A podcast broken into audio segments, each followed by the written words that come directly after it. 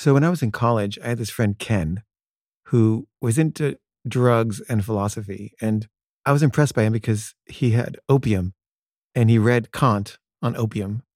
And he said, You really got to read Kant on opium to really understand him. And I believe it. And I really wanted some opium so I could read Kant. But he said he was out and would let me know when he found some. And he, he, he never did. But one day he said he had some opiated Thai weed if I wanted.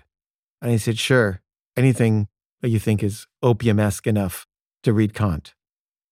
So he gave me the opiated Thai weed and I smoked it. And I remember I was walking to my girlfriend's house and it was wintertime and there was snow everywhere. And the Thai weed started to hit.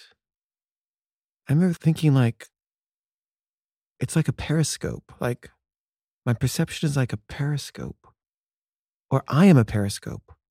I am the periscope of God. God is in the submarine and he's looking out the world through my eyes.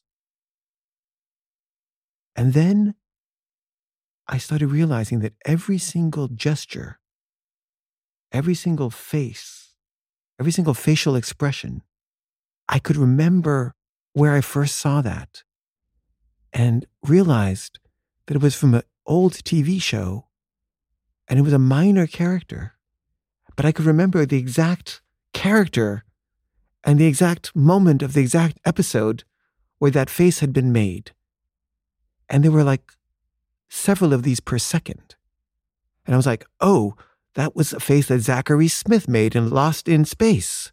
Oh, and that was the face that the neighbor made in Mr. Ed. And that was the face from one of the kids' friends in My Three Sons.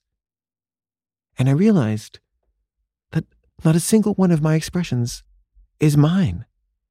They're all just imitations of other people's faces, which are probably imitations of other people's faces.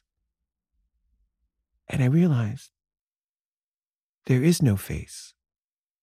There's just these imitations of faces I've seen, but I've forgotten.